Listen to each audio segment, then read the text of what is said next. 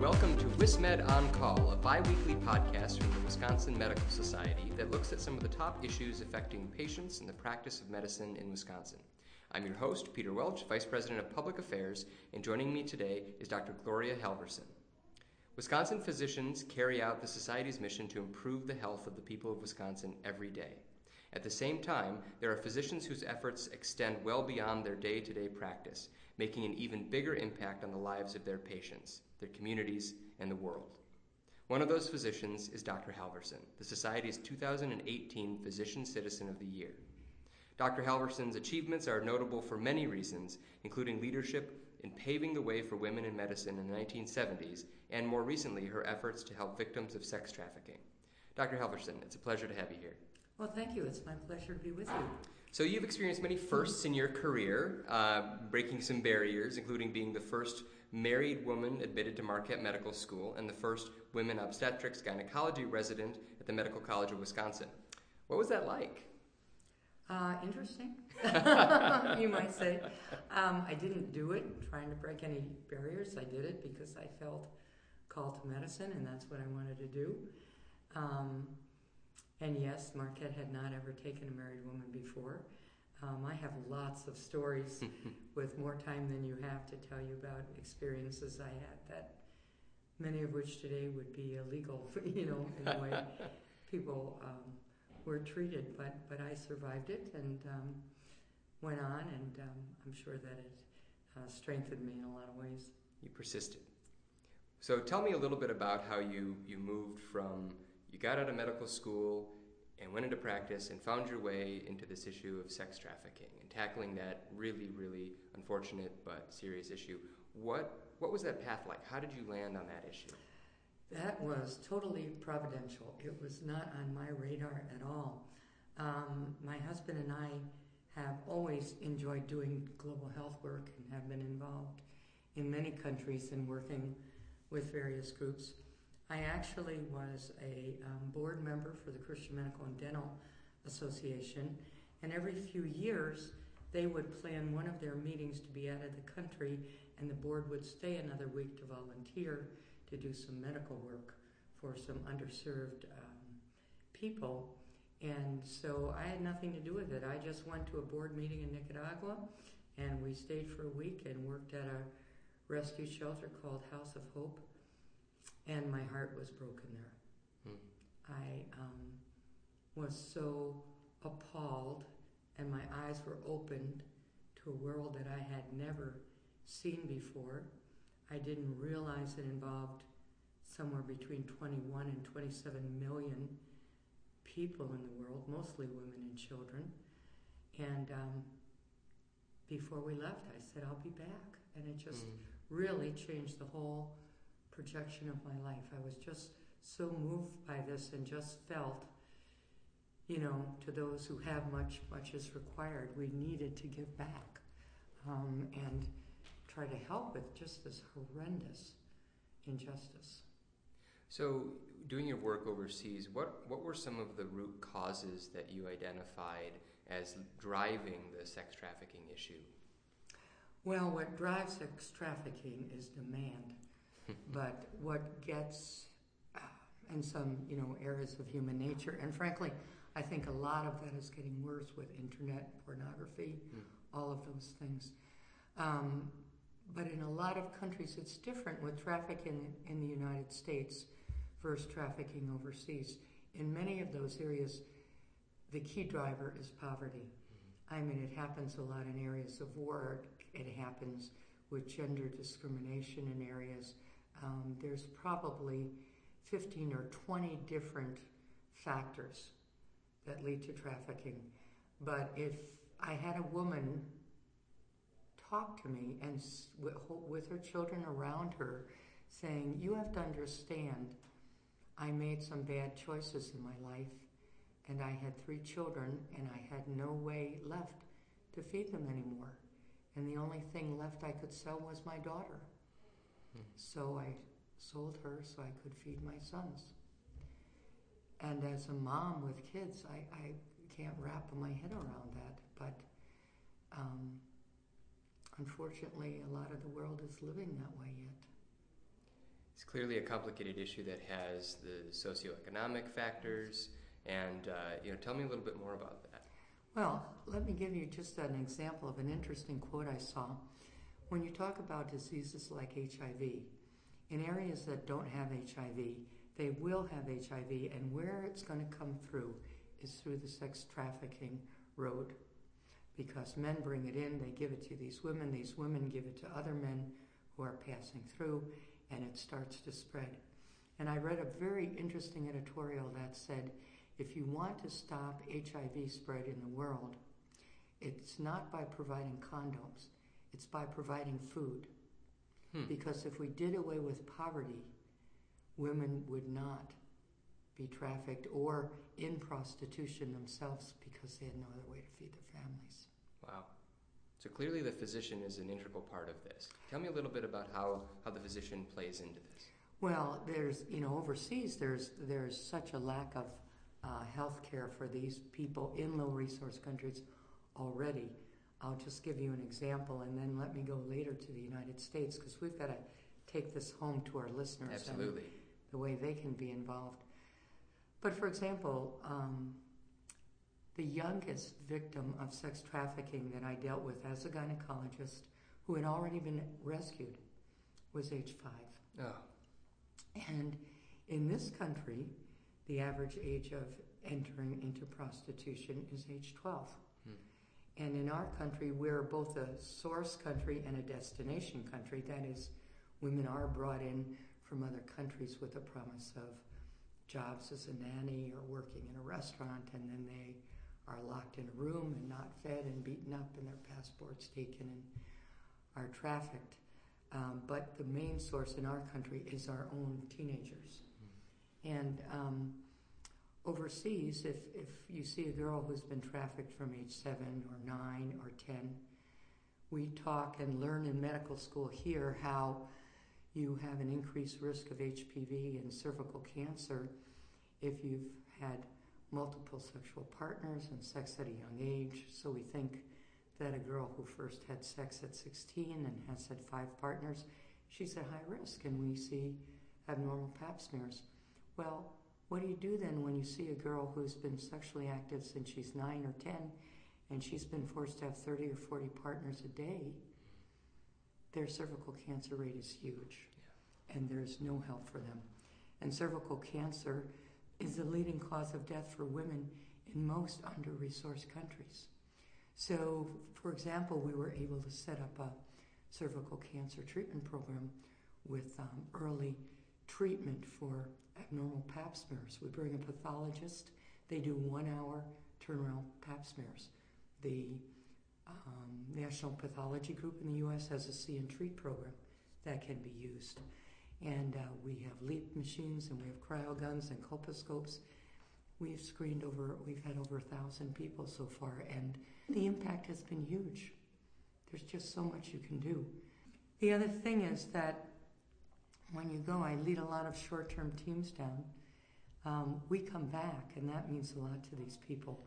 And for us, it's a blessing because we see the change and growth that's happened in their lives, which almost seems impossible, but it, it happens um, when these women are brought out.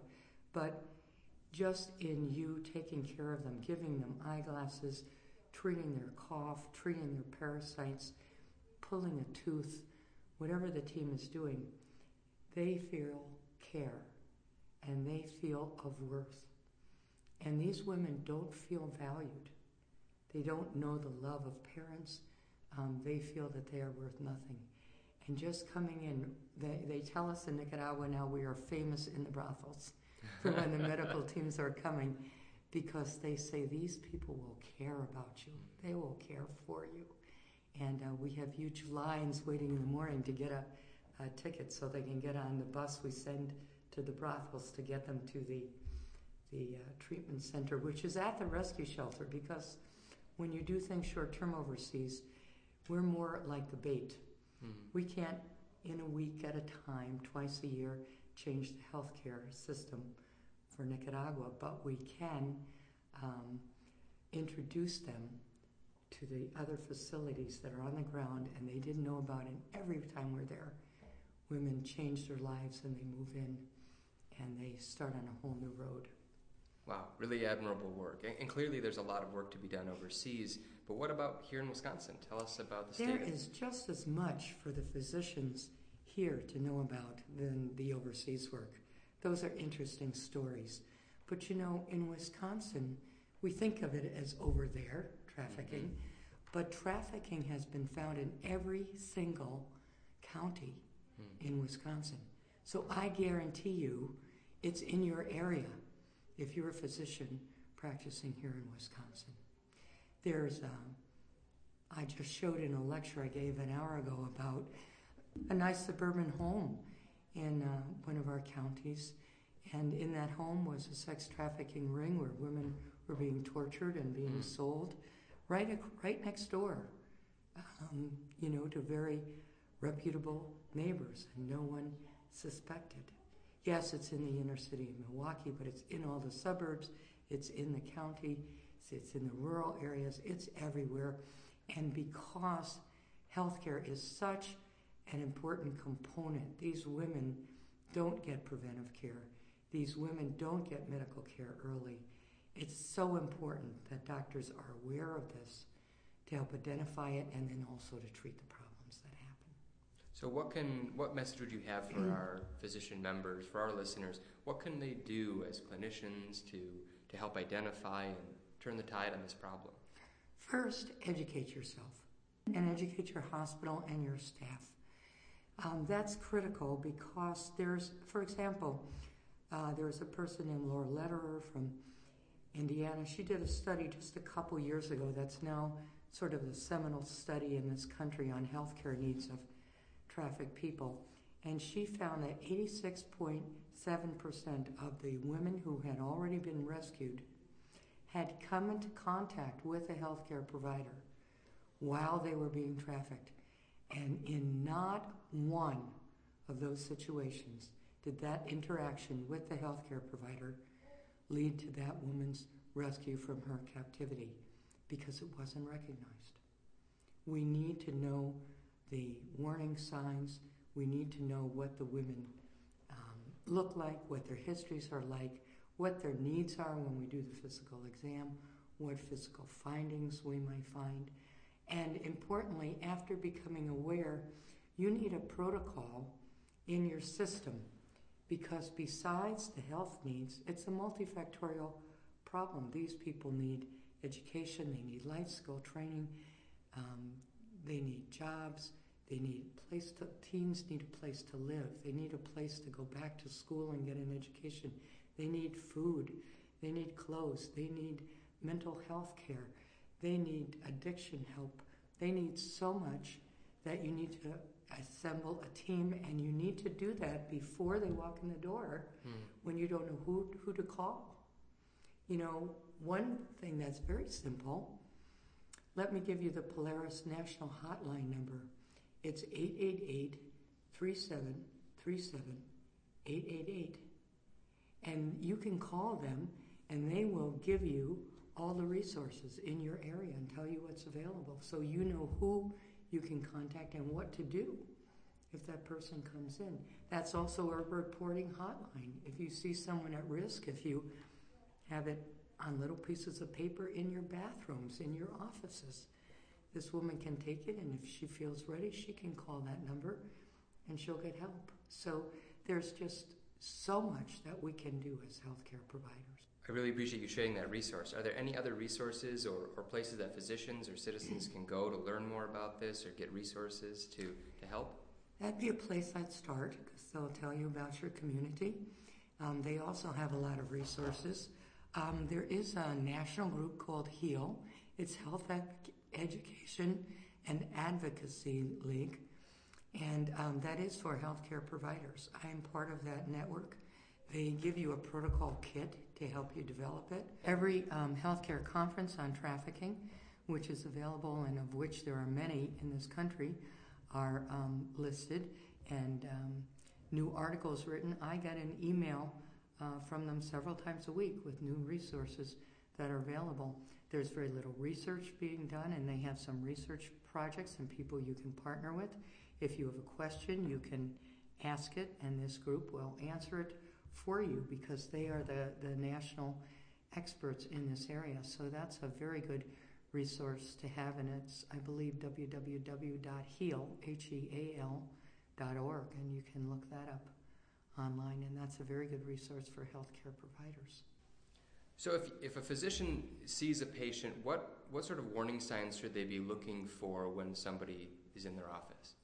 Well, there are whole lists for you that are available that you should know, and in fact, the United States Department of Health and Human Services puts out a, a list of questions that you should ask that you can laminate and have in your emergency rooms or in your offices. But for example, if someone comes in um, and they're not clean, they're not dressed appropriately uh, for the weather, very many of them have traumatic brain injuries from um, physical abuse and they are not clear on where they are or what's happening. There's inconsistencies in their histories. Um, their age doesn't seem consistent with what they said it was. Those are all sorts of things that can be a tip up, tip off for you. Um, in their in your exam, you frequently find bruises or evidence of burns or rope marks or um, things like that. One thing to watch out in particular, and this is this is critical, they come accompanied by someone, and it may be the pimp, um, or it could be a woman who's been in that pimp's stable longer and is more trusted but someone comes along to make sure that this woman doesn't talk. Mm. Sometimes, if they're foreign, they don't speak the language, someone will come with them and they'll be the translator for you. They'll say, You know, I can translate because I speak the language. I'm their mm-hmm. cousin. Mm-hmm. They'll frequently say, I'm their cousin, I'm their sister, I'm their uncle, I'm their father. And this woman won't say anything unless she feels safe, and she is not safe with them in the room. So, one of the first things you have to do when you're interviewing someone you suspect of being trafficked is get that person out of there. You may have to say, We have a clinic policy and we um, can't have you in the room.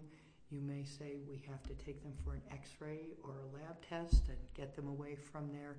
You can be very creative, but you need to get that person alone and you need to let them know that it is a safe place. I'm sure most of us can remember situations where we have someone in an exam room, we ask them a question, and the accompanying person answers. Mm-hmm. That's a concern. You have to watch out from that, and you need to, to get them alone to be able to try to help them. Clearly, a, a huge challenge and a, and a huge and complex issue, and something that the physicians in Wisconsin and, and the world can, can help to tackle. We can be key in this in this process, and I think it's important because if we don't do it, it's not going to get done. It's been a pleasure talking to you. I'm really glad that the Society has had the opportunity to honor you as our Physician Citizen of the I Year. I am very honored and humbled by that. There's uh, many, many people here who could get that award. Well, and you've had a remarkable career, and I know you're not done yet. So I look That's forward right. to continuing to watch your work and, and help where we can. So thank you very much, and this will wrap up our edition of WisMed On Call. If you like what you heard, please visit our website at www.wisconsinmedicalsociety.org and look for future episodes wherever you get your podcast. If you've got suggestions or feedback, please send an email to communications at wismed.org. We'll be back in two weeks. Thanks for listening.